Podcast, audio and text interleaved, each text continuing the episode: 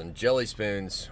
Welcome to Truth, Love, and Peace. This is episode number 34. Gavin Randall What's up? is joining me in the pilot. We are pushing all the appropriate buttons. Button we are pushing. signing on to Facebook Just like and we do recording society. YouTube. That's right, man. Like a Black Mirror all day long. Dang, dang, dang, dang, dang, dang. I've never seen that series. Oh, you gotta check it out. It'll come around. I've never seen that series. It's It's good. always. I feel like I.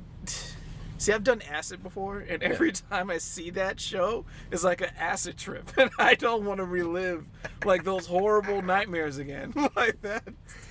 They're no horrible nightmares. These are new, Plus, I was kind of disappointed. demented. Like when I thought it said Black Mirror, I thought it was like a, a social justice like documentary, some shit like that. But then when I looked on there, I Not said it's like white people assimilating. Oh, never mind. like that's it. Never mind. Scintillating. Just white Goodness people gracious. assimilating. I enjoy stuff like that though. Uh, from a historic standpoint, I, I get into all the the philosophy of what's going on with new technology. I'm kind of a dork about that stuff. I feel you. Basically, like just like that whole psychedelic. It's sci-fi, but it's still relevant to what's going on today. Right? I feel you, dude. Like that's how I felt about the Terminator for a long time. Really? Yes. I feel like we were putting way too much efforts into AI. Yeah. and that eventually it would lead into the Arnold Schwarzenegger Terminator. and He would destroy us all. Well- and I feel like it's still working. Look at him. He's he's coming over Cali now. Yeah. They're in a drought now. He'd be president if, Yes. uh, if, If Trump didn't for- already do it. yeah, if, if it weren't for the rules. Yeah. And if he didn't, whatnot. if he didn't have that, uh, what, that that maid baby, then he would have he would have been president by now. They would have found He a way around. He would have. We must have the maid's babies. like in that Skynet to destroy us all. Okay, so let's let's back up for a second All right. before we get too far into the governor. okay. Uh, let's, let's pause it knuckle deep. Okay. All right. and for for all of my friends who who don't know you, um, local local stand up comedian here in Mobile. That's how I met you. Yeah. yeah. And do you live here in Mobile? And how long Yeah. you been doing comedy? I actually live here in Mobile, and I think I've been doing comedy for about a year and a half now. Dude, Yeah. I would have put you way closer to like three or five. Really? Oh my Yeah. god. Dude, that's such a huge compliment. Like I swear I try to learn basically from each set that I have and I've built like such good techniques off of it. Man. Like I literally learn from watching other people. Like from basically Alfred Ward really helped me out. Yeah. And Bill Goodman, Carson Taylor, like all the Mobile comics that Yeah, you yeah. had on. I've been watching them do it for like a year and a half, and like each of them give me like little tidbits of advice. Like I know Alfred was the main one who was like, "All right, listen, man, listen, man, you don't hold your mouth up to that fucking microphone so nobody can hear you." like he basically taught me like all the basics. So. Yeah, I, I just like to contribute it to like to all the comics that I hang around, especially like Lindsay Farine and Ben Fry, like everybody. I learned something from everybody, even from you. The community, man. I um I feel the same way because I've I've learned from watching your set, just the way that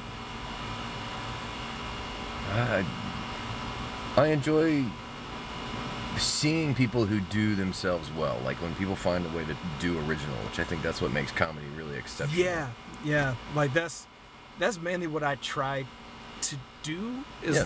it's like eh, I found that whenever I do material that comes from like way in the gut to where it's that feeling of oh shit should i do this or should i not do this this is a little personal i don't Yeah. know about that that's what i figured out that's the funniest one to do Right. because people relate to that and they relate to that feeling of oh i'm just like this asshole And like and people like it Honest and genuine, man. Like- that's what I've been thinking about Yeah. all week long. Yeah. Being honest and genuine. like i know for like the first for, like it's only been like half a year i've really that i believe i've really started to come into my own Mhm. because for that first year i was trying so hard with the technique and like learning from different people that i started to sound like other people and like subconsciously i know my favorite comics are like louis ck bernie mac eddie griffin uh, lisa lampanelli and i know john mulaney and pete holmes i sounded like all of them combined together like whenever i would do different material because i would Mhm. always write it with their voice in my head Yeah. instead of doing it like from my voice in my head and like Basically, getting the material right. I don't think that's uncommon though. I think everybody starts out as a cover band. Like even Hunter S. Thompson sat down and typed out like the Great Gatsby, just the Great Gatsby, just because he wanted to know what it felt Yeah. like to type that rhythm. So Yeah. on some level, because I can identify with the same thing. I used to memorize Carlin's bits and, Oh, and yeah, Gallagher's dude. bits. George. and, you know. George is freaking hilarious. Of course, the philosopher king of, of his time. Yeah. You know, no doubt. Wrote some in- incredible material. But I can remember there was a Gallagher bit where he did this huge wordplay thing where he goes through mustache and tunes and bombs. Yeah. And even even then, yeah, knowing nothing about comedy, I still had had an appreciation for it, and Yeah. I like still learned through them. when you watch a legend do it, it's Yeah. it's almost as if they're just talking to you. Yeah. Like they're not even like you don't even you don't even look at it because they're performing in front of thousands or millions Right. of people. They're speaking directly at you, Just that and you feel like it's you. That's why I really loved Eddie. Like Yeah. Eddie was just Eddie, and that was it. He didn't give no shits. Like Eddie and Patrice O'Neal were probably like my two biggest influences. Patrice. Oh Patrice, man, he- I just loved his god the juggernaut. just his god-given honesty and like how brutal just how brutal like the bit that really drove me into comedy was uh, his bit with the chicken wing lady I remember that one. there was a bit like on his uh on his unreleased cd you know that his wife did uh well wife but girlfriend Yeah, that yeah, his yeah, girlfriend did Yeah. that he got into it with this lady at the club who was eating chicken wings and he said listen i don't fear black bitch rage. Like, him and the lady started getting into it and he was just yelling at her. He said he said y'all he said y'all looking at this like we're arguing? Believe it or not this is how mo- this is how i end up fucking people most of the time. This is how i get it. Like- he said this is how i get it. I just walk up to like females and go like oh so you couldn't try today bitch? And then she said what did you say to me? I know you didn't say to me. Look i'm sorry you're beautiful. I didn't know how to approach you. And then she That's a great game plan, though. You just go and you throw a pile to step in, and Yeah, then you're you like, let's clean this up in. together, Let's and they clean got something in together. common. Let's clean this I like that. I like that. That's a good move. Yeah, man. Patrice is a fucking genius, though. man. He was. He was ahead of his time. no doubt. No doubt. And I can remember that was one of the things that I ran around uh, being excited about. It was kind of one of the fourth wall, pull the curtain backs when I first started really learning to be funny on demand, like to stand up and, and tell jokes and Yeah. try and write jokes, was the extent to which it is not extemporaneous. Yeah. Like, I can get up and I can talk off the cuff on a myriad of subjects. Yeah. I cannot get up and be funny on demand without pulling out material. Like it's a whole different thing, and It's I had no different idea. Like I had I- no idea. It's yeah. amazing. Yeah, it's like you like at first when you first start out, you're thinking, oh, okay, I'm just gonna write like two or three jokes. Thankfully, I knew better than to, than to No. no. I came in like well prepared. I was like, all right, I got this. I got because I had had enjoyed comedy for so long. I knew that there was a little more to it, Yeah, but I just I just followed off Just the approach of just be naturally fun because that's what I always Yeah. was. Like when like even in conversation, like I'm always the one that's like trying to be engaging and trying to find you know like what type of sense of humor the person has. And I thought you could do that, like just get on stage and just ask questions and shit.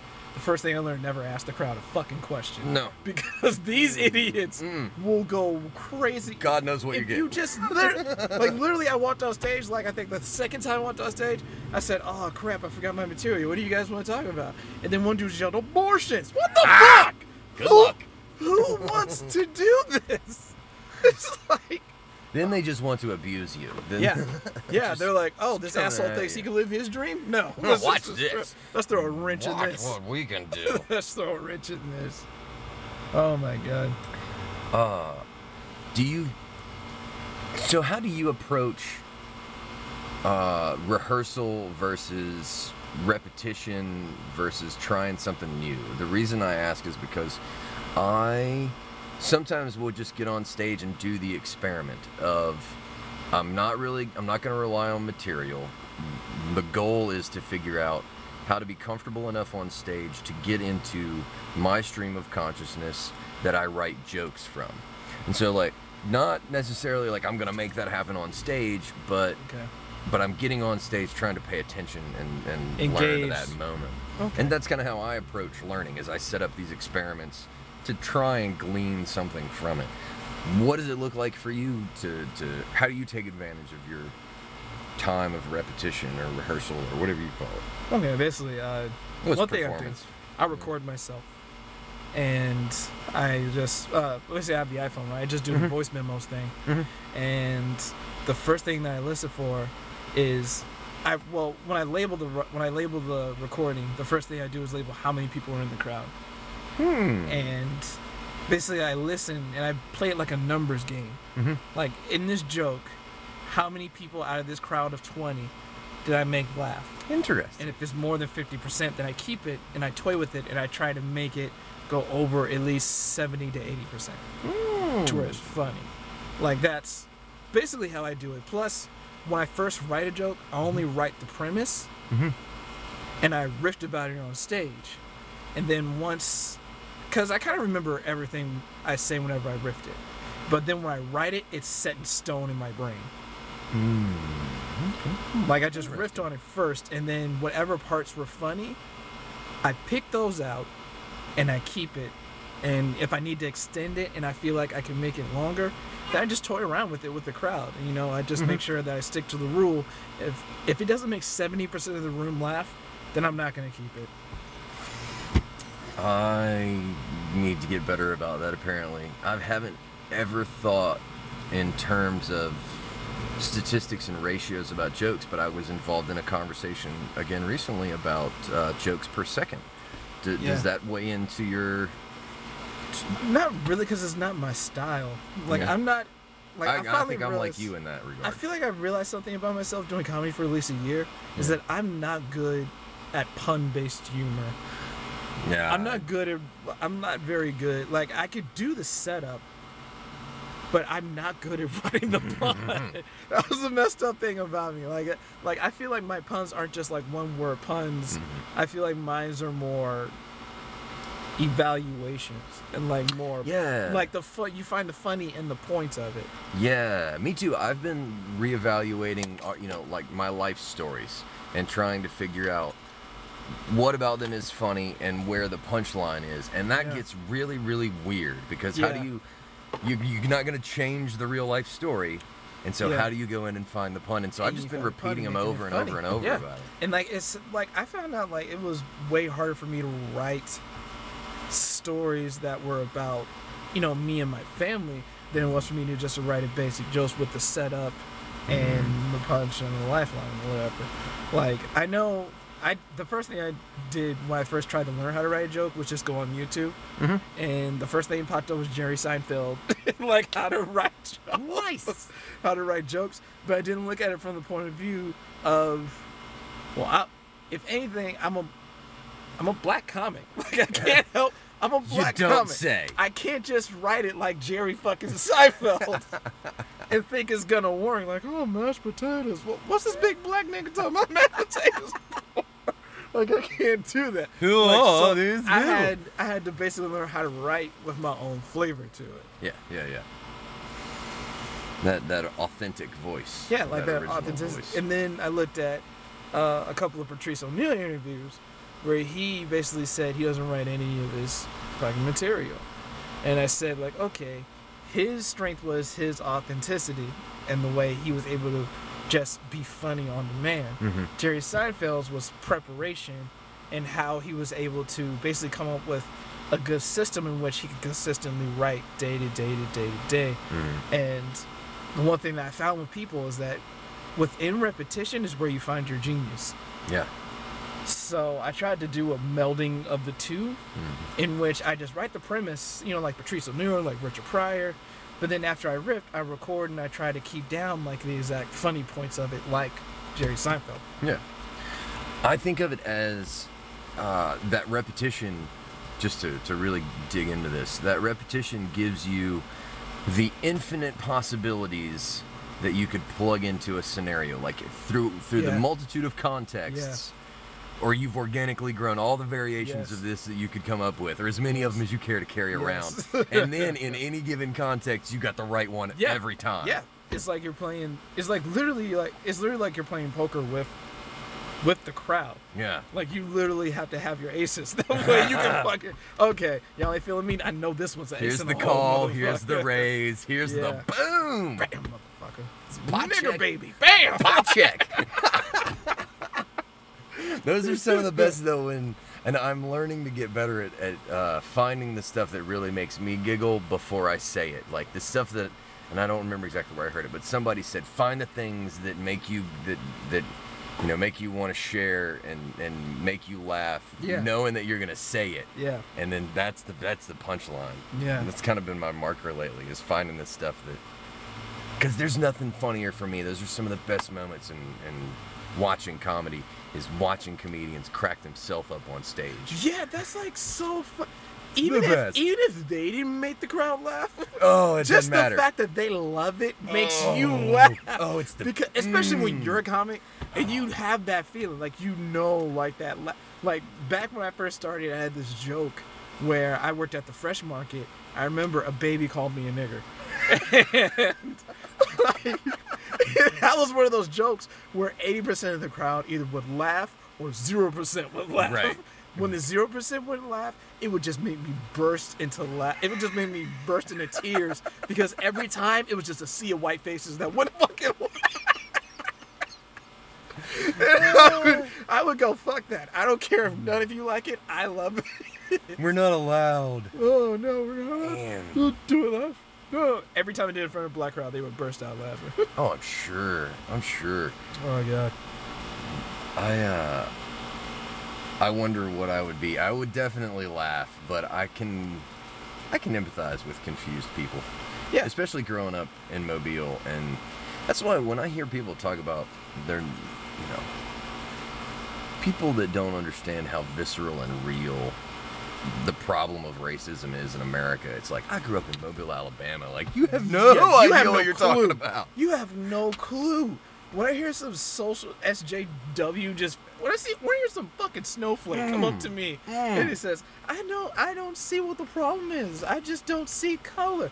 I just look at you and I say, then what color is your shirt, you dipshit? like what? It's, it's such a like lie. how do you not see the institutional racism like in this country? Like my, like my, I love my away. cousin to death. I love my cousin to death. But this little, but he had this guy come up with him like during uh during Mardi Gras. Mhm. He had, he brought a bunch of his friends to show his friends like you know like what Mardi Gras is all about Mm-hmm. and like how it started in Mobile. And one of his friends, he said he I don't know if he was drunk. I don't know if he's just a dipshit. He said, "Well, the first thing about you need to know, I mean, I don't think, uh, uh, I don't think racism racism's real." Oh god. And I said, "Oh, then you must think Martin Luther King isn't real. like, what is, like, what were we fighting for then?" Yeah, none of that ever happened. Oh, so we just felt like not peeing in a shit toilet. like, is that? Like, I just don't get. Uh, it's, it's. I feel like it's just, it's just the spread of ignorance. Yeah, it makes me. It ties into a question I've been talking about for a couple of days now, uh, which I guess it started on Thursday. Yeah. Was contemplating the the question of social norms and self-regulation. You know, the do as I say, not as I do. We want there to be norms. We want there to be a status quo. Yeah. And we want these norms to be enforced. But we don't want them to apply to us. True. So I wonder to what extent that plays into people just not being able to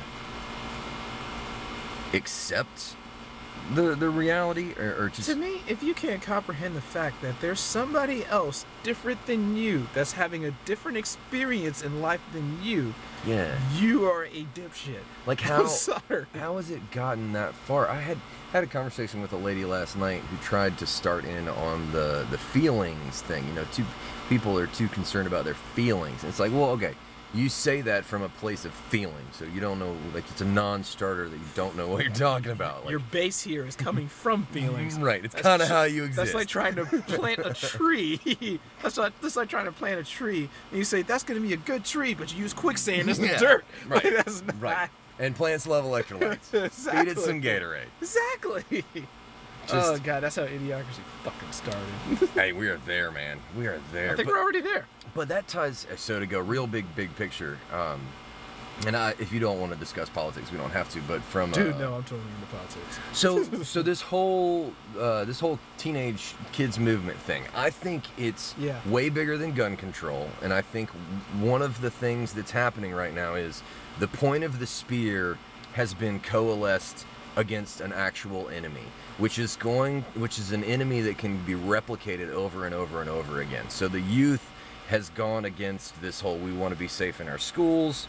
We've gone after gun control, but then the NRA made the mistake of being the corporate entity that stood up. And so now we have teenagers versus corporations.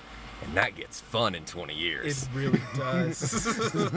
so that's kind of my big picture take You're on, gonna see on all, all, that crap. those NRA ads before every Disney movie. it's gonna be it's gonna be weird. It's gonna get interesting. It's gonna get interesting because it's Twilight, um, New Moon, sponsored by the NRA. sponsored by Mossberg. I'm Oh, protecting it's my gonna be a kids from them vampires. Yeah. And and that's one of the reasons that I think we're gonna get past this gun thing real quick because it's way. The bigger win is not the gun control, and I don't think these high school kids Understand any, that. well, and they don't have Like, any interest not- in guns. Like they're way after corporations. I think at this point, I'm hoping that's where we're gonna go. What are your thoughts on all that? In terms of the teenagers going up against the corporations, No, I just don't. What do, what do you see what, happening? what I'm like, what seeing level do you watch it on? what? I'm seeing is white kids are actually wising up more than their fucking parents, because for me as a black dude in this country, I don't see shit ever get done unless it affects a white person. Like that's, That's how, so sad. That's how I feel. Shit doesn't Oh. happen unless it affects a white person. Oh. or unless a white person brings it to light. Because keep it real, to keep it G, like if you really look truth. at the, it's this is a white man's nation. It really is. Like if you look at the different races, the different ethnicities that we have here, white people outnumber us like ten to one. so for so for real, I see, what I really see is uh, teenagers are finally fed up with this whole. They're finally fed up with the bullshit. like I, I think so. I a think lot of so. people see this as, oh, this is a gun control. This is this is in terms of gun control. Why hasn't our parents done this? Why are people against this? It's because people get tired of corporate bullshit. Yeah, and this goes back to the do as I say, not as I do. We want there to be norms. They just don't want to apply to us. And Did now all see these the video? kids are like, Did you see the video of that guy who uh basically during like the this giant PTA meeting, like he brought like a Swiss Army knife. He said, "This is a knife. What are you gonna do to me now?" and even though like all of the teenagers in there were like, "That's not right. You pulled a knife on a teenager. You completely missed the point. oh yeah, yeah, that little and that little girl freaked out on him, and he's you yeah. completely missed the point. Mhm. This man is able to bring a weapon into your school easily." yeah. easily. For me, I feel like if you really want, if you really want to get rid of this entire situation, there's only three. There's only real three. There's only three real solutions to this. get rid of the influences that the NRA can have on the U.S. government, because that's where it all trickles the fuck down from. Yep, yep. Two, do not arm teachers. have a security guard. You have teachers fighting teenagers already. Have you met wanna- teachers? Do you want to get them guns? really? The, the least paid people in the country that have to deal with the biggest assholes on a daily basis. Exactly. Do not give them guns. You think training Miss Libidowisk for like two weeks on how to use a Mossberg is gonna sell? It's gonna save anyone? oh, She's no. gonna shoot the brownest thing she fucking sees. It'll be bad. It'll be like, bad. like the third answer. The third answer is trying to enforce is trying to enforce um, more socially aware and conscious classes into our educational system. The real where at. problem the real problem that I see with the entire thing with school shootings are the social norms that are allowed like in schools. Yeah. They basically teach you to corner the weird kid and completely demolish him. And then and as history has shown, when you corner a white boy, ain't nothing good gonna come out of that shit. So you're gonna Oh man. Whenever I see a school shooting, I'm like, okay, this is just history all over. Or a mass shooting, when you find out that the kid, when you find out that the dude who was shooting everybody up was also a weird kid that got picked on in fucking high school. Yeah, yeah. I um. Pause for a second. I wonder about the. Uh, I wonder about how that's going to play out more and more because it's already starting to come into question how uh, the terminology that's getting thrown on these these white kids that Yeah. are perpetrating these crimes versus Oh, they're just troubled youth. Right, They're just it's troubled youth. It's when so any unbalanced. other race is just a fucking terrorist. right? They Really? don't, they don't even pull the punch. Really? But the they they're so reticent to come clean and just call a spade a spade and say this kid is a terror. Like anybody wielding a firearm through high school is a terrorist. They So how how do they not go they there? Will not go there, and they will not do I it. don't. That's what I don't because if there's anything that the United States is going to do, is going to protect this little white ass from ever getting persecuted for anything bad going on. And I think like that. that's where these high school kids are like, we've had enough of this shit. Yeah, Like, what, you have to what is the it rule? like it. What is the standard? You have to really call it like it is. Like you know that guy that went into the church and shot up those uh shot up that uh, that black right? church? Those people chased him. Yeah, they chased him and they they fed him Burger King after they caught him. I remember that. They fed him fucking Burger King. Yeah. The police. That's you know what? I stopped. I've been stopped fucking with the police. But after they did that, no. Let me tell you something, man. I stopped fucking with the police when I was 10 years old. Oh, what happened? and the cops saw me getting chased by a dog and didn't do a goddamn thing What? about it. Saw my little chubby ass running from a dog. What? exactly. And he just. And he just sat there just laughing. And I said, Oh no! Rule number one: don't be a that's what, that's when I just automatically said, "All right, cops ain't got my interest at heart. Fuck them all." what? I wonder about that when I see these cops driving past people broken down on the interstate. Like, where? What is? So my taxes ain't paying for you, huh? like that's what. Andy Griffith would not. no, never. Plus, It after I learned the history of where sheriffs and the police department came from, oh dear Jesus Christ! Uh, it's all part of the institution. Do you The- know the- how the it, how it came to be? framework? Uh, I know the marshals are part of the paper hanging Secret Service going after money launderers on a federal level, but the the sheriffs were were kind of like the lords. If you take the English analogy, the sheriffs were the the lords, and they administered some form of civil something or other, and constables, cops, are mm, just fucking nothing.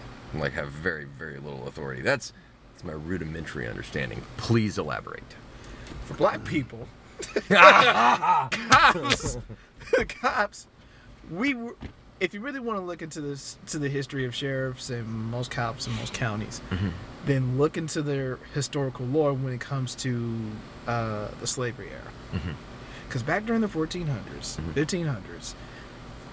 sheriffs were only implemented when it came into the. Uh, I don't want to say wrangling, but they came into effect whenever you wanted to say, go find a slave or go get a slave. They're basically the dogs of the slave owners. And that was in the South. I don't know about everywhere else, but in the South, cops did not uphold justice. Mhm. They were not for the people, they were only for the rich and for the white man that owned land. So if you want to take and if you want to take that Mhm. and use that for the public, you already have a base of bullshit. Of course, of course. Yeah, uh, a friend of mine educates me on this stuff all the time, and and it goes directly to claim law. Like you, there has to be a complainant, and if you are not a full and proper citizen, then you have no right to make a claim, which mean means a constable would never. Doesn't care one about what you Don't got to care either or what the fuck you gotta Right, say. like you are and who way are the down main the ones that didn't have a goddamn thing? Yes. There were uh, there were plenty. That's one of the big shams, though. That uh, that there. And how how all the poor white people got sold on the fact that they were somehow better than the black poor people just blows my mind. It's like manipulation of ignorance. man. Yeah, there's a guy named Thomas Weiss. If anybody wants to go do some, hear some really interesting perspective on, on, uh, on race historically. Like he takes the hardcore side of, this is all a big sham to divide and conquer. That we've Really, been sold a whole bunch of crap. It really is. If anything, I feel like the true problem in the United States isn't racism. Mhm. It, it's it's it's Marxism. Yeah, If you really want to look at it, Mhm. it's the, The it's the fact that the too much money and too much power are given to the rich and the wealthy, Mhm. and the laws that are being implemented help them but hinder us. And you see that whenever we do start to begin to address that issue, some new bullshit about race or some new bullshit about gun laws or gun control, that's distraction. distraction. like you give you a small issue that way it distracts you from the bigger issue. And they're able to do this and implement this through the miseducation. Comes back It, to stall, education. it stall starts like for me it all really starts at your educational system. Some of the best countries in the world, like such as I would say Japan, Denmark, and Finland. Hmm. Those are the top three for me whenever it comes to education because they take a free form and thinking approach. Mm-hmm. Because they put their children ahead of everything else and they invest in them because they're an asset. I agree with that. I wonder uh, the how little or, or how we have disenfranchised the asset of the wisdom of the aged and how maybe we have disenfranchised them a little bit too. I don't I don't dis- I don't disagree enough to say that we shouldn't consider children an asset, but I, I think I think that those are two very similar things. And I was talking earlier with someone about education on how we could get to a better education platform where everyone has access to education. My idea includes kind of a free form included in the Parks and Protections Act. Yeah. What is your what is your solution for that look like? For me it's funding and underpaying. Like if you really look at it, Yeah. if you look at a public school, Mhm. which are predominantly black, they're extremely underfunded. The teachers are underpaid. Nobody wants to be there. You look at private schools, they're completely funded, predominantly white, Mhm. and they have the best technology, and everybody wants to be there. Mhm. So, what are you going to do when you have 80% of a school that doesn't want to be there, that are misinformed, and are basically projected into being miseducated, while you have these other people that are educated and told that these people are dipshits? Which is ridiculous because then if you look at the numbers that test out over Ivy League schools versus everybody else, the top 40, the top 400 candidates or the top 400 test results never come from the Ivy League schools. Nope. So, well, who's paying for what? That's the sad thing about it is because these private schools were completely based off of like here goes the thing for me.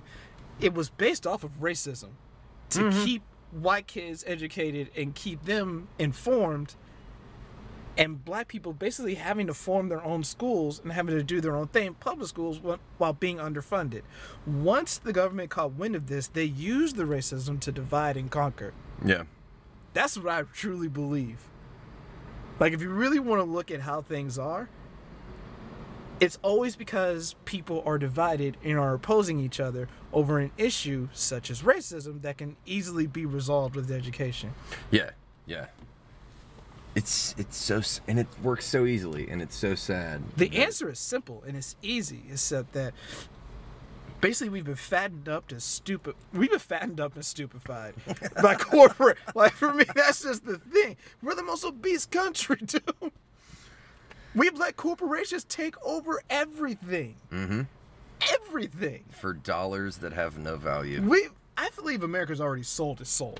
Oh, a long all- time ago, long time it's ago. long ago. I think uh, I think that happened about 30 years ago. It, at the very least, the first nail in the coffin was the personhood of corporations in the 90s. Like that was that was the beginning of the end. Like you can't let a corporation have the rights of an individual. That's the To me, dumbest after thing you I've can ever let corporations come up with holidays in fucking America, that's how you know So we are fucked. Scientology. That's how you know the corporations have taken over. We have Exactly. we have corporate religions. Oh, dude. We have we have cor- corporations that are religions, and some of them that don't even claim to be, like fucking Apple. Like To me, Apple's one of the most. Mac and PC. There's, they're all They're over the place. literally the same software with different skins on them. I don't know enough about it to get into it. I know I had less problems with my Mac than with my PC, but I'm doing watching a lot less porn now. So it might have something to do with it. oh dear God! Because you don't want to ruin that five hundred dollar laptop. That's the only reason why. Don't blame Mac. It's because you're a cheap fuck. That's why. oh my God, dude. Yeah, but we like once we let corporate, once we let different corporations take control of different aspects of our day to day lives, that's when we really lost it. Turn on some air conditioning. I keep listening to that air conditioning and not having air conditioning, It it weirds you out. and uh, and I'm making an executive decision. Yeah. I feel like we'll have more viewers if we have air conditioning. Boss move. Not at all. We're just. Uh, I would put this over here, but I don't want it in your way. We have. Uh, Yeah, dude, it's cool. We have eclipsed the half hour mark, which uh, Facebook can never hang as long as. My stamina is just too good for Facebook. It is. It just- really it's is. Just way too good. Yeah. I mean, I, but I try and keep the keep an eye on the comments because they'll come up from time to time. So if anybody, uh, If anybody chimes knows. in, a lot of people hear these things on the replay, and I forget why I was going to mention that. But oh, uh, because I pressed the button thing, and that's usually my cue to talk about plugs and getting in touch with all the stuff that you do. Yeah. What what else besides stand up comedy? I mean, today is a Sunday. Sundays in Mobile mean Merry Widow open mic. Uh, so we're hanging out before that happens. But if people want to catch up and uh, and see you do the do, Oh, follow me on Facebook. I upload videos about my comedy all the time. Uh, Yeah? yeah. Gavin Randall. I have not seen any of your videos. Really? I gotta go looking. No, they're yeah, on your dude, they're Facebook like, they're, yeah, the, but that was like in the beginning when I first started. Oh, I gotta go looking. Okay. Oh, I thought you were talking about like, I yesterday. saved, I like, I made an oath to myself when I first started. Like for the first two years that I do comedy, I'm going to strictly work on me and work on my material. Mhm. That way, when I actually do start recording myself, I'm like leagues ahead. Mhm. Like I've already taken so many notes and so many videos of myself.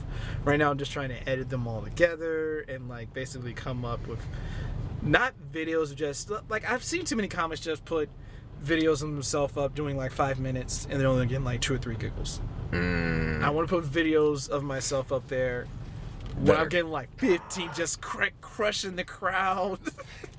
Right. but mainly, I've been working like, even though I am a comic, I feel like I really want to get into the animation game. Really? Yeah, I really do. I have really big ideas whenever it comes to animation or short film. I feel like you should be talking to Joey Livingston right now. Yes, like, dude, I came. I actually came up. This is copyrighted, by the way, so don't you fucker steal this. I came up.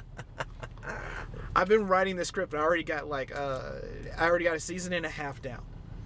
Sweet. Don't Oh, give too much of it away. This does go to iTunes. I, I don't I don't want anybody. It's called a car. It's a cartoon called Under the Ant Hill. That's all I'm gonna tell you. Oh, there you go. There, that's your Under the teaser. Anthill. That's your trailer. That's my little your teaser. Teaser. It's called Under the Ant Hill. I already got a season and a half down, Mm-hmm. and basically it's just a deep in depth look of how human society affects not only just just me and you as human beings, but affects the entire planet. And it's told through the point of view of ants. I like this. I like this. I've been pondering kids children's books. Uh, oh, this is not children. This is not for children at all. oh, this is like uh, Oh, Big Mouth. God. Yeah, imagine Big Mouth mixed with Rick and Morty mixed with regular show. Dude, Rick and Morty haven't turned that shit up lately. Yeah. I am loving it. Yeah, there's a lot of existential crisis within Ah. there. There's a lot of existential crisis, and like the first episode is man. literally about uh, them discovering that humans exist and finding sexuality throughout that. That yeah okay. yeah. I'm in. that sounds fun. Oh yeah. That sounds real fun. Oh yeah. Like I'm looking for voice actors right now too. Uh, hello. Yeah. No, dude, don't worry. I got you. I already got you. I already got you. Good. Excellent. But I've been talking to Joey. I've mainly been trying to get, you know, just get really cool joy. That way, you know, he can maybe guide me in the direction that Sure. I want to take it. Because that's the first material that I want out whenever, you know, I really made that transition into really putting myself out there. Like right now, I've just been practicing and just trying to get my reps down Mm-hmm. and really, at least getting a nugget of what I am together. Because I was just all over the fucking place in the beginning. Yeah, yeah. Like and that and that was after I filmed myself and I really looked and I said, I don't want to put this out there because not because it's not that I don't believe in myself or I don't believe that it's funny. I feel like it's just not me. Ah, yeah. Just doesn't feel genuine. Just doesn't feel genuine enough. And I see too many comics that just fuck themselves over that way. Yeah. Like they say, hey, take a look at my video. Hey, take a look at this. You literally almost just copied the Eddie Griffin, just an Eddie Griffin bit verbatim, and you're lucky you're not being fucking. You lucky you don't have to pay dues to this nigga. Like you're lucky. Self editing is one of the things that I wish people would do more of. Like Yes. I didn't realize how wind like I knew I was a windbag, but oh my goodness. when people narrate to me now, Yes. I Yes. want to slap somebody. Yes. Like, oh goodness. Just I looked at somebody the other day, I was like, stop telling me stories. Tell me what you think about fucking anything. Yes, it's like it gets to the point to where is there any genuineness about you whatsoever? or are you gonna sit here and use your material on me the Yeah. entire fucking time? Like I missed line page two of your resume. Can you go back and repeat page two of your resume, please? yeah, dude, it gets nuts. It I think that goes better with the IPA I ordered. like even though I love some of the comics around here in Mobile, I like I love the comedy scene in Mobile to me is is real alternative. And Yeah, it really so? prepare it really prepares me for the different type of weird shit that I'm gonna have to get into when I know I really take this journey and have to go like go on the road and whatnot. hmm Not only are the is the crowd alternative, but the fucking comics are alternative. Like I like I didn't I never considered myself a social guy. Yeah. Really. But then once I actually took those steps through the Blind Mule and actually talked to a couple of the comics, I'm like, holy shit! I'm like Jacker compared to these motherfuckers. like some of them, and I love some of my comics to death, but like seriously, you have to stop some of them. You have to stop some of them mid conversation. Like, look, I'm walking away. I'm going away. Stop pulling me back in and talk about another bit. I'm going away now. Oh goodness.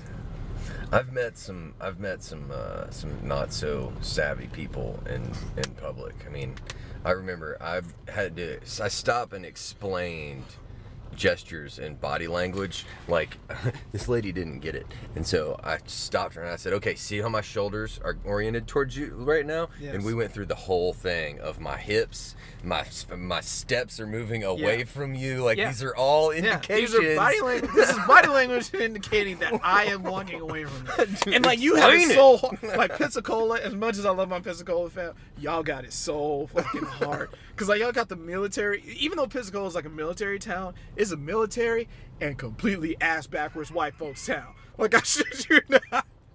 I shit you not, Joe. The first set I've ever did, like in Pensacola, I literally watched a guy throw up on the bar and argue a la- argue to a lady about her being pregnant. Ah! I shit you not.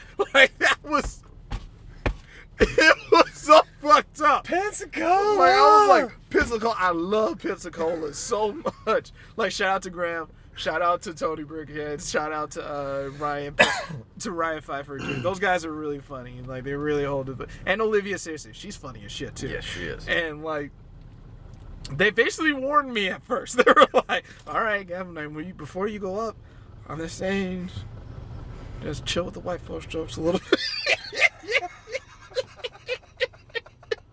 Then Ryan, even he came to me. Like at first, when I first met Ryan, I could tell he had this look like, no, he's gonna get torn apart. when I went out there and I did my set, I did relatively well. And then I came out and talked to Ryan. He said, "Yeah, you're gonna do all right.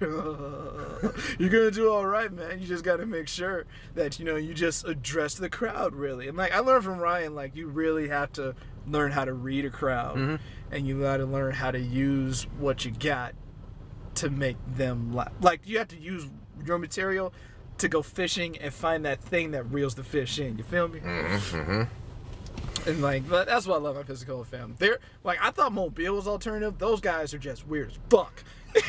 like I Like, feel it's like just I, weird as fuck. I, I feel like I fit in just just as much. Toya free. Oh my god, that's a gr- that's a funny ass grown lady. Do man. we need to get them back here in the back seat? If you want to. I'd have to clean out the back seat. Well, if you got weed, she has, she has this thing as well. She has this thing. This thing, We uh we just can't do do that on, on Facebook. Yeah, yeah, Yeah. true. Yeah. God damn you, Mark Zuckerberg! Oh no! Ooh, speaking of which, the with Him giving all, oh, uh, giving away your information. Yeah, did you hear about all that? Oh my god, you guys Not didn't that know it's that? new. Oh come on! But Niggas you know what been knew talking that. about. We were getting arrested on fucking Facebook. We knew that shit. But you know what I'm talking about. They they're coming after him. Like, did you see the stock tanking Yeah. after the the what the analytical thing, the Cambridge Analytica? Okay. Listen. But he got called up in front of Parliament. That's that was the unique thing to me. Yeah. Like Parliament don't go fucking around. No. If you get called up by Parliament, that basically means that they're saying, okay, even though you got some privileges, you're abusing them, motherfucker. Mhm. Right, Like, like- we need to talk to you. Oh. All right, we need to talk to you. you're using your privileges that don't help other whites. Now you need. Yeah. Like the only thing worse than a come to Jesus meeting is a come, Come to to Queenie Parliament. meeting. Oh, God. Oh God! You you see are- those powder white wig fucks? They're, gonna- they're coming after you. They're You- coming after you. when all you can do is cough and sneeze, just powder in the air, and it's like, ooh. Uh, fifth. like that. What was that? I, I played that. The fifth. You see how no nigga ever came to Parliament and made it back out alive, man. Like I swear to God. I swear to never God. happened. You never seen Never. it. If OJ would have had to do his trial in Parliament, that nigga would be dead.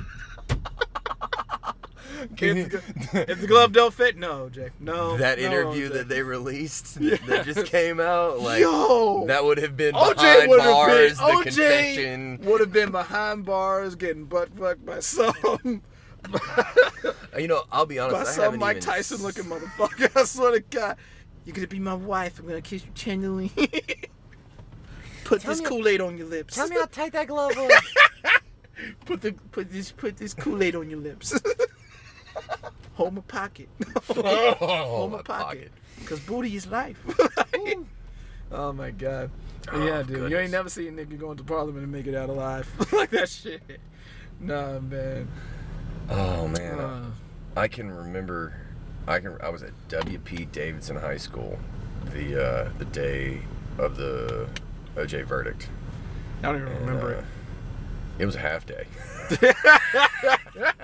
We did. right. We didn't do shit. Hey, after you that. guys, uh, get home before the blacks get out. Go. Because for me, for me, the whole thing, like, okay, for all the white people on Facebook, Mhm. we know he did it. we just wanted at least one win. We wanted at least one win. It Like we already saw the Rodney King It was a situation. black win in a white court. we wanted, we wanted. we wanted to at least know: Do we have a one percent chance of getting out some shit? Right. And once OJ made it, we said, "Oh, thank you, Jesus." like we, we just, we were just. It, it was a time in America when we were just taking L after L after L Yeah. with the social justice system, with the government, with And- every, with every aspect of Black life. It seemed as if everything was stacked against us. But then we got this premier athlete being accused of a crime Right. and basically uh, uh, he no lie like he swindled the fuck out of the black community Oh yeah. and he was like he tried to win us over to his side and we said we ain't got shit else to root for right now the cubs ain't gonna fucking make it like we gotta we we need a win Well, and you had O.J. Simpson, the Juice, versus third string public attorneys. Yeah So if he'd have lost, Yeah. if the black community had Yeah. lost to third if string we had lost to the third string we we quit. we would have just rioted all across the nation bro We're not playing anymore. exactly Route. Because white folks get scared when anything brown gets mad. Like that's just Even the toilet. even the toilet. like, like, dude, like yo, it, we just wanted to win, and we knew OJ could be that win. Right. But here's where he really fucked up when you said, "I'm not black, I'm OJ." Yeah. When he said that shit, Oh, I'd forgotten when about he that. He said that shit, that's when his that's when it went right down the tank. Like I know the FX stories, the you know like you know with Cuba Gooding Jr. he plays as OJ, and like it shows like at the very end of the season that uh, even though he won, they showed them like at this big party at his house, all of his real friends disowned him. His family wasn't really fucking with him. Listen, it did not happen back then. It happened right after he got on television said, "I'm not black, I'm OJ." Mm. every nigga in that room stop fucking with him. We're like, oh really? Oh, See how that- Oh, so you're not black? Cool, OJ. Alright. That is all good. You are not about to get a dime out of us because that's where most of your money was coming from, motherfucker. We was buying all your merch, buying all your jerseys, buying all of your game time videos. Now you ain't got shit because white folk, you already murdered one of the white folks, so ain't none of them gonna fuck with you. You murdered both of your bases. You just killed both of your chances. Like, you see, this man had to go and steal back some of his own merch. You see this shit, right? he got busted got in a. Las Vegas hotel room trying to steal back his, his own own merchandise shit. That it got sold on Amazon. Or something? Yes, that's how you know niggas ain't fucking with you. Yeah, yeah. How? What? I can't even imagine a life where it comes to all right, guys. I got my memorabilia got underbid. We're gonna go to Vegas. We're gonna armed robbery. We're gonna try to steal back our shit. Yeah, just think of it like it's a train. Here's Like how dumb does that story? I can't even pretend. Here's the thing. Here's the thing. I really hope that when they caught him, that they found a glove. like, like, like he said, like No, he like he wanted him to find it, like Yeah, he told- like he wanted, like, like. I gotta spark it up again. Like, planted his he own planted glove. his own glove. Like, and then you see the guy who was about to help him. Like I feel like he had a sidekick that was That had to help him. semen on him. You're like, why like- is there? And he was trying to rationalize all of this. You just see OJ sitting there. He says, "What are you doing, OJ? Why are you putting on a glove?" But it doesn't fit. Why are you trying to put on a glove that's not trying to fit, OJ? He said, "I need a new career." He's trying to shove it on his head. a lot of black folks gonna think I'm wrong for making fun of OJ like that, but fuck him. Ever since he said I'm not black, I'm OJ. yeah, man. Uh, ever since I the Dave Chappelle, you know, the third time I saw the the three times I saw OJ, and the third time, you're like, no, my reputation can't my survive. a reputation can't hit this hit. My reputation can't take this hit. it was him and Eddie Griffin. Oh my god. I want to ask you a question. All right. Now you're pretty like I love I love your comedy for the fact that no matter what kind of set you do, I always learn something after you fucking do a set. I'm a huge dork. I always learn something after you do it. I feel like you're a Bill Nye of comedy. Like you're kind of Yeah. like a Bill Nye of comedy, as if you're way more political and philosophical. Like, and you and you seem like a pretty woke white boy. So I wanted to ask you, you, you. like, the three top celebrities, your three top black comics. Mhm. What are your top three? What? Why would you want to meet them? Like, who are your top three, and why would you want to meet them? Uh, we could talk about Pryor all day long. Uh, for Besides just, uh, Pryor, he's just everybody. He's, Yeah. he's everybody. but He's a god of comedy. Yeah, and and so so that's a must because his relationship with Gene Wilder, Yeah. his experiences, the ability that someone like him has to be so much larger than life because all he's doing is being himself. Like that is an awesome fucking thing. Yeah, So yeah. I would want to hear that story. Anybody you can put in that same category, I want to hear that story. Um, now after that, where would I go? Uh, Redd Foxx is a must. Yeah, dude, Redd Foxx. Uh, and then He was just a pioneer, man. yeah, he was. Yeah, he was. And then hmm, there are lots. Um, I came I came up with with a, a few of the the very famous notable names that obviously be very influential uh, in my life since they were you know my contemporaries Yeah. uh, you know they, they were doing their thing while I was watching Not that I knew what the fuck I was watching, but you know, I was there. I, didn't, I didn't get it, but I was there. I feel you. I feel you. Uh, so I would have to choose carefully on. Uh, I- hmm. on more, just more than one. The one. last one is always the hardest one.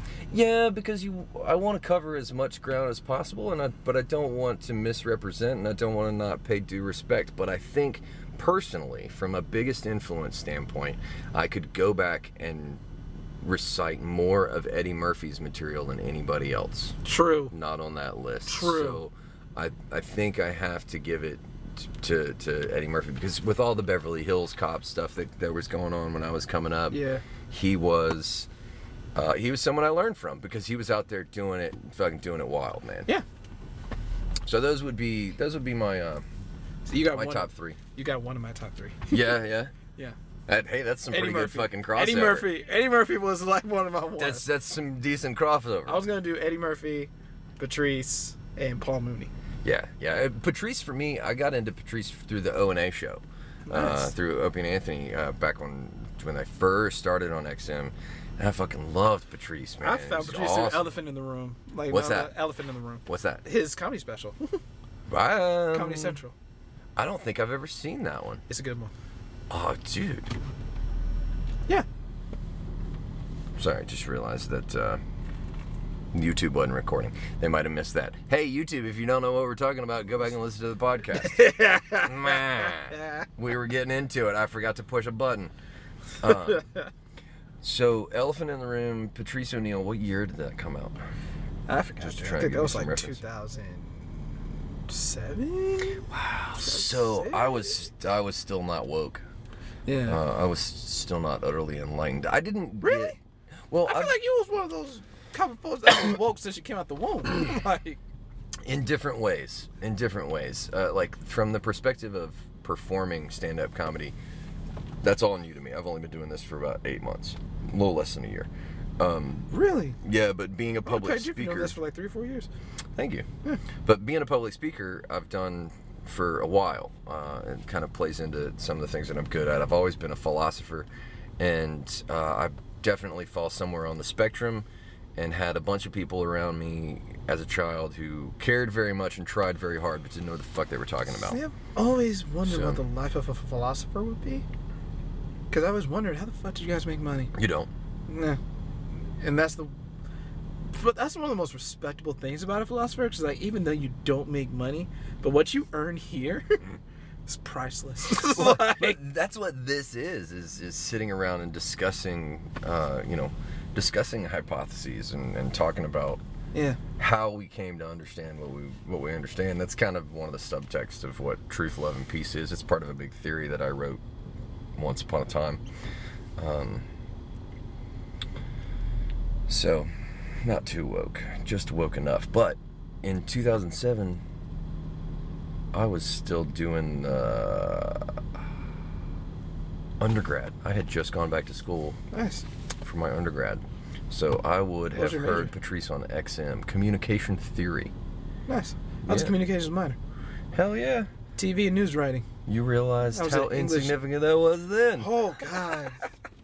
If I No. could go back, I would have just went and like fucking went to Huntington and learned how to work in a factory or some shit. Oh man, I went on to grad school and studied rhetorical studies.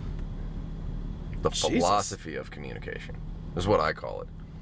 Rhetoric Jesus all day long. You can call me Compton.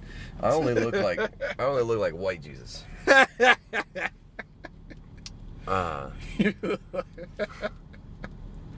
oh God. To me, you always look like if Jesus became a science teacher. like that. Jesus became a science And teacher. Russ always look. To me, Russ is like the most accurate depiction of Jesus because he was short. Yeah, like he's he's got on. the Jesus like. Like if anything, He's he should have. thickness. If anything, Russ should have been on the Passion. Like that's what. Not to say to kill you, Russell. Russell Douglas, love you to death, man. But if anything, Russ should have been on the Passion of the Christ I can get behind that. I because because the camera adds a little bit of a brown tint to people, and he would have been the Mm. perfect, nice little. You'd have thought Russell is like. I, I think he's a purebred white. ain't he? Like- He definitely looks it. He definitely looks it. But I've only ever seen him at night in Yeah. a dark bar. yeah. Like I think he's I think he's just a purebred white, but but I feel like he would have given off that that exotic vibe to where uh, everybody was like, oh, Jesus was Middle Eastern. Well, yeah, he was. Well, he was there at the time. See, Russell has the curly hair. I have the long straight hair. I'm a Yeah. lot more like Your Hallmark a Jesus. wizard. No, I'm not really that Jesus. No, no, not I'm Hallmark. Je- way more wizard, like old Chinaman, thin beard. I feel like if anything, you would probably be like Gandalf's cousin or some shit like that. Like you'd be Gandalf's cousin, and he would come to you, and you would be the guy that would be smoking the crystals and the mushrooms in the woods, Right. talking about philosophy and learning how to manipulate the trees. right, I'm Gandalf's hookup. True, Like true. that's I'm the cousin that Gandalf comes to for special tricks. Also, Where do you think so- he got all those fireworks? Exactly. Ah, the pyrotechnics. Exactly. Exactly. Here goes the. And also, I never fucked with Lord of the Rings or Hogwarts or that entire universe. And if anybody's listening and we're friends, I'm sorry. Fuck Hogwarts and fuck Lord of the Rings. I'm sorry. I can't. I can't dig it. I can't dig it. Not my, digging I can My mom tried to make me read like the Harry Potter series at first. I read two pages and put it down Mm. because for me, I can literally tell from the first two pages, ain't not a lick of nigga gonna be on this book. gonna be on this book. Where are the black people in Middle Earth? That's the thing I'm trying to figure out. Ooh, I, I feel really guilty for not noticing this until now. Exactly. But I'm glad I caught it. I don't remember. All these mystical elves that can use bows, arrows, and spears. Not a one of them look like a black person. But all right. You want to Yeah, man. steal? You want to think- steal the weapons and the culture, but you don't want to use the people. I think that's a swing and a miss. Speaking of uh, weapons and culture, ruin Black Panther for me.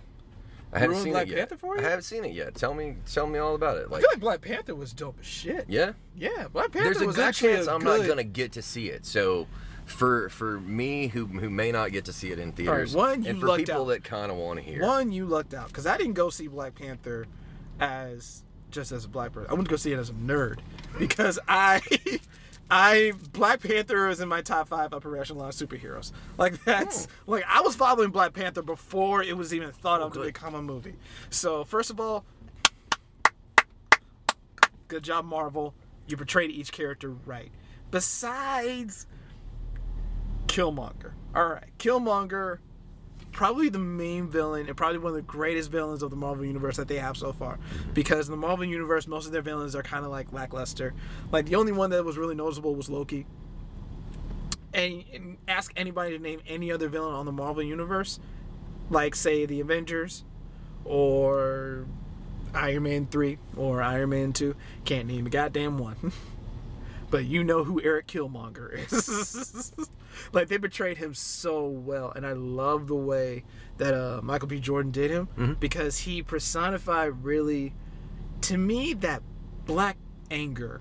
Mm-hmm. Like the anger in which most African Americans feel on the day to day basis because they lost someone due to like a social injustice or something like that. Mm-hmm. Like, but if you really want me to, do you want me to break down the movie for you, No, or do do- you want me to like philosophically look into it and tell you each aspect that I found within it? Well, I'll tell you the follow up question to this is going to be uh, what do you think about the history that's coming out of South Africa that points to, for example, uh, the stone structures in places like Great Zimbabwe that puts history in South Africa to the tune of 250 to 300,000 years old?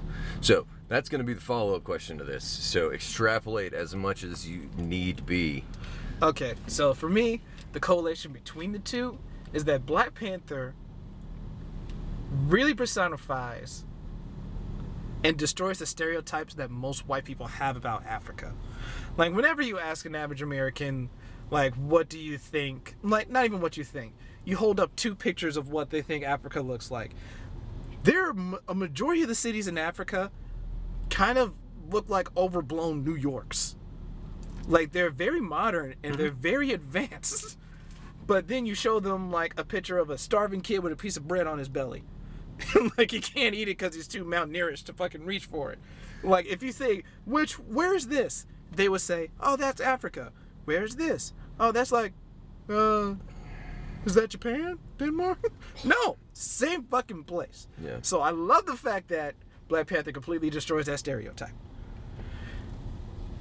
Now, what it leads into for me is people actually taking a look and glance into the appropriation that black that white people have had in Africa. Mm. Because if you really look at it, Black Panther is an example of what an African city would be like if it wasn't influenced by another culture. Gotcha. And you see the potential within that and how it is able to grow and become better. Mm-hmm. But for me, if you really dig into the history of Africa and you dig into the appropriation and the pillaging and like all of the different cultures that influenced it and how America is literally still stealing from it mm-hmm. and how to me this is the thing that surprises me about most Americans is that when you think of a South African they literally think that it's a white person. what? Yes, I've met people that think that South Africans look white. Who are That is the most ass backwards shit I've ever met in my life. You don't have to convince me people are dumb. I believe. That is the most ass backwards shit I've ever heard in my life. And it baffles me how white people are able to go into another country that wasn't originally theirs, Yeah. completely cut themselves off, basically create apartheid, and say the originals can't be in the land where they were in the first fucking place. yeah, like colonial. How did anyone ever That- know colonialism? Sure, I'd buy that. People glazed over that shit way too fast for me. Yeah. I said that shit is amazing. But anyway, I feel like Africa is that nation that is rich, that is very rich in elements, technology. Like it's downplayed to the point to where people sleep on people sleep on how intelligent and how wonderful that nation actually is. Like they always think that it's a starving shithole or something like that. No, it's not anything like that. The people that come, some of the best people that I've ever met in my life, hands down. I went to HBCU, know what that and uh, a historically black college and university. That's what Okay. a lot of black, white people don't know. All right, and HBCU is basically a school that was that's predominantly black. Like basically ninety eight percent of the school is black So like Tuskegee would be. is a HBCU, a historically black college university, because it was started by uh, African Americans because they weren't allowed to go to PWIs. Got it. And you see, and you could really tell if an HBCU is a true South HBCU because the basis of the school is either based in education, agricultural, and agricultural, agriculture and mechanics, or something that can, or something that's dealt in the mathematics or scientific world because that was all that we had and that's all that we were educated in. But anyway, I'm getting too deep into that. Let's Uh, put a pin in that and promise me you'll come back and we can discuss that. We can extrapolate on that because I want to get your opinion on uh, George Washington Carver and and the the paradigm shift in there. I'd love to hear your perspective on that. You definitely will. Yeah. So okay. cool. Cool. Cool. Cool. So awesome. Um, so you you were saying you were saying HBCUs. I went to a HBCU, and basically HBCU, uh, my school, Alabama State University, uh, they started to implement this foreign exchange program where they would take African Americans, send them off to Af- different colleges in Africa, and take college kids from Africa and bring them here to America to you know to get different perspectives and to get a different form of Sure. education, so we really learn about each other. And I really see like within the African culture, there are a lot there are a lot of good influences and a lot of good things that come out of Africa that Western society just does not know. Oh yeah. Yeah. Yeah. like they have a completely all right here's the first example for me that really stuck with me they have a very very different outlook when it comes to civil responsibility and what i mean by civil responsibility is their gun control laws their education laws and laws that come into place whenever it comes to uh, uh, the public. Like in certain parts of africa yes guns are outlawed and in some parts of the country guns are actually given to citizens but they've had like the least amount of shootings in the country because they adopt this ideal that is a civil responsibility to look out for each other mm-hmm. and not to just look at each other as in oh i have a gun because it's a robber. Mm-hmm. No i have the gun for protection. And they also implement different laws in place that reduce their gap. to, to reduce their greenhouse effects. Mm-hmm. Like they've outlawed cars in some countries where you can only use eco-friendly cars and they're at a cheap price. Hmm, cool. and they've built the cities in some of these and they built some of the cities so close together to where you don't really have to drive to where you want to get to where you want to get. You can either walk or just simply jog or take a bike. Yeah. And public transportation is free. So you don't have to worry about spending cash just so you can get from place to place. Like they have the citizens more intact there. And that's what I really wish that they adopted here. But it's not built that way. Like if you look in America, most cities are built to where you have in the south where you have to get a car just to get from place to place. Yeah. And it's spread out, but it's only spread out that way That's interesting. it's only Yeah. spread out that way because if you really want me to get into it, car dealers, the Mm-hmm. car dealership, uh, General Ford, they have their pockets in every single city in America. Sure. Because when it first started, they wanted to say, hey, we want to sell our cars and we want to be funded by the government. So the government saw it as a win win to where they're able to sell cars to the public and they're able to make money off of it at the same time. Mm-hmm. So they basically got together with civil engineers and says, how can we construct our cities to be better, but keep in mind that we want people to drive to where they need to get. So they created downtowns that way anything fun and touristy would be downtown. That way they could walk from place to place. But if you need to get to a hospital, you have to drive miles away. the beginnings of the suburb. Yeah, concept. if you really want to, if you really want to get to a certain type of mall that sells different products, Yeah. you have to be able to drive. and, And they could segregate it and regulate it how they wanted to.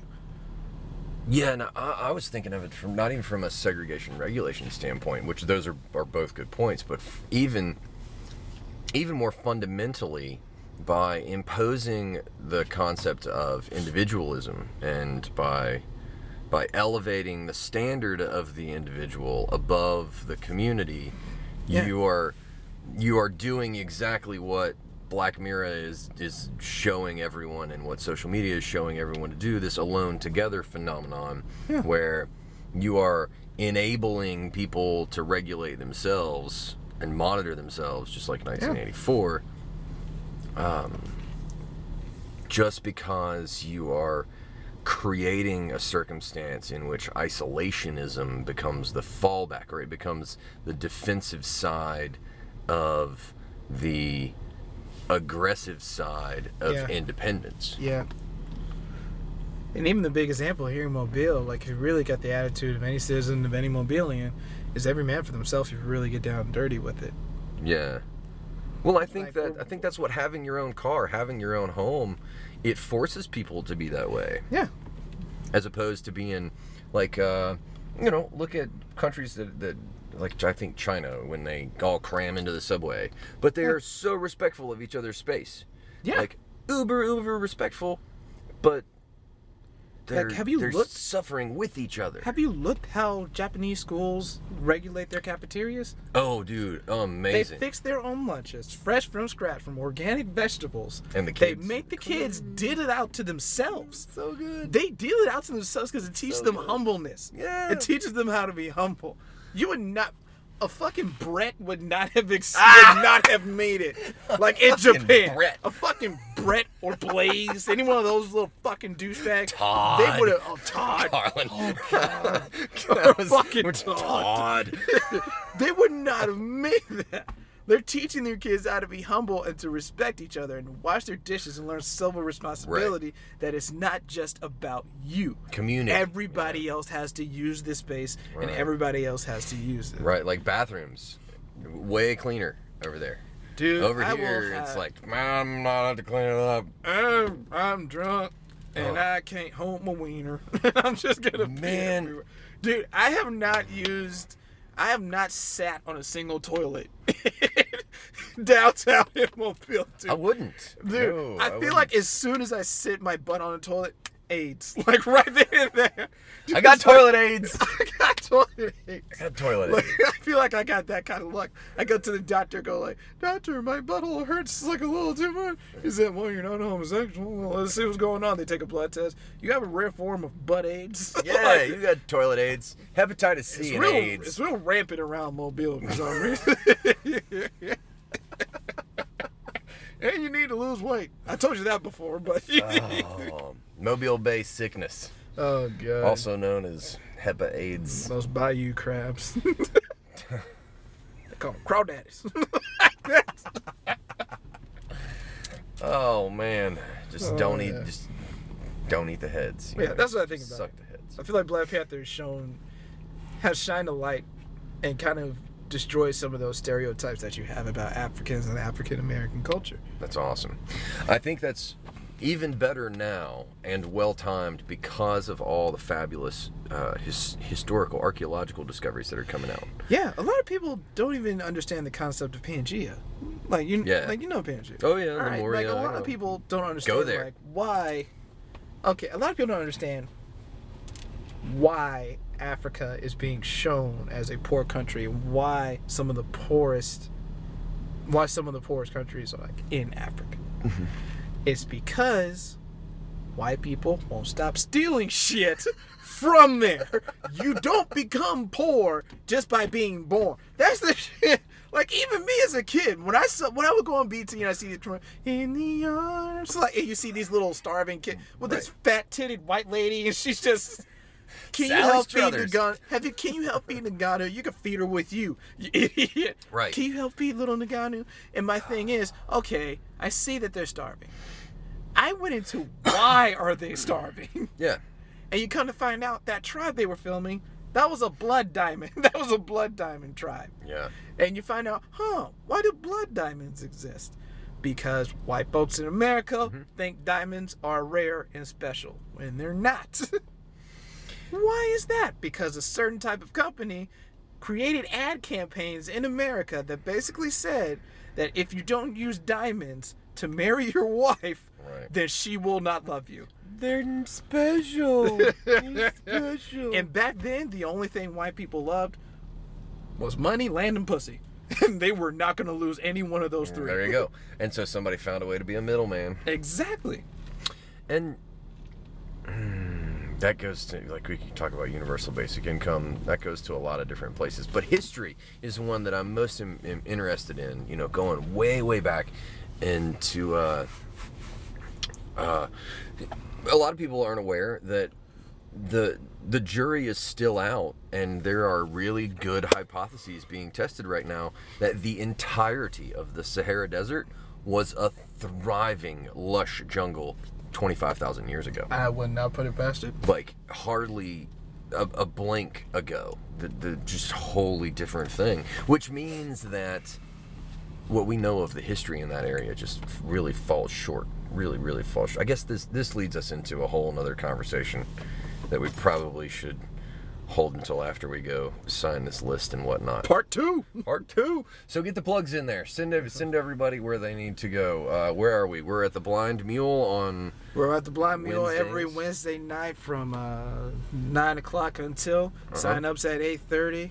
Downtown Mobile, Blind Mule. Uh, we're at Tuesday nights for open mic night in Pensacola at the Back Porch Bar and Grill with my man Captain. Every night starting from 9 o'clock until. Sign ups at 8.30. And Back Porch Comedy hosts that, and they also host the showcase on Friday nights in the same place at Back Porch uh, in Pensacola. Paula Fox and Cervantes. Um, Governor hosts this open mic that we're at tonight at the Merry Widow, Merry Widow. and Those always start from seven o'clock. Sign ups at six thirty up until. Yeah. We've been missed that list to sign the fuck up, so we're gonna be like dead ass last. But hey, save from the, the, best looks for of it, from the looks of it, it's gonna be, be in our favor. Yeah, yeah. Let's save the best for last. Fuck it. Who cares? Oh goodness, look at how shiny my forehead is. I should not do that. Uh, yeah. anyway. I cut all my hair off, so my head definitely looks shiny. Is there anything that uh, that I have missed or not thought about? no, check us out sometimes on Blind Mule. Check out the Blind Mule Facebook so you get an update on some of the shows that we may uh, pull up on Friday or Saturday. Sometimes we bring in comics from out of town. And the only charge is like five or ten bucks. And sometimes we have different rock bands that come out after the show. Wednesday nights on the Blind Mule. I know they had Satan and the Sabbath, and I know Merry Widow has a couple of bands performing like after uh, open mic nights on Sundays. I know they had the Wild Mohicans. Those guys were fucking dope. Those guys missed were that show. I had to yeah, take dude, off. Was it they were dope. It were good. Me and Ryan Adams stayed behind. I've never had that. We, I've never been happier to be the token. like be the token. like I never knew who these crackers were, but they were pretty goddamn good. And I was playing the ring game. Yeah. And like the lead uh, singer shares the can of Timmy, and I sunk it. She said, "Hey, good job, man. I said, thank you. I don't know if you're important, but thank you. Like, and then she got up there and started singing. I said, oh, that's the lead singer. Got ya. Yeah, I'm important. Win. Win. and the bass and the drummer and the lead guitarist, they all watched my show, laughed throughout the entire thing. That's right. They were hanging out. They were cool. Yep, they were pretty cool. So check us out at the Merry Widow. Check us out at the Blind Mule. Sundays, Wednesdays, Saturdays. Mobile Comedy. We own. Oh, and we're about to start comedy open mic nights on uh, Thursday nights starting next week at the Tinderbox. Is it gonna be Thursdays? Yeah, it's Or- gonna be Thursdays. So we've moved it to Thursdays. Okay. Yeah, it's gonna be Thursdays.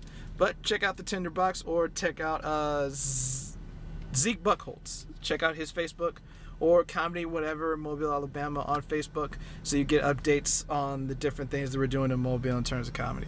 Fuck yeah, yeah. Fuck yeah! Cool. Until next time, ladles and jelly spoons. Thanks for joining us. Truth, love, and Holla, nigga! peace. I'm in your ass.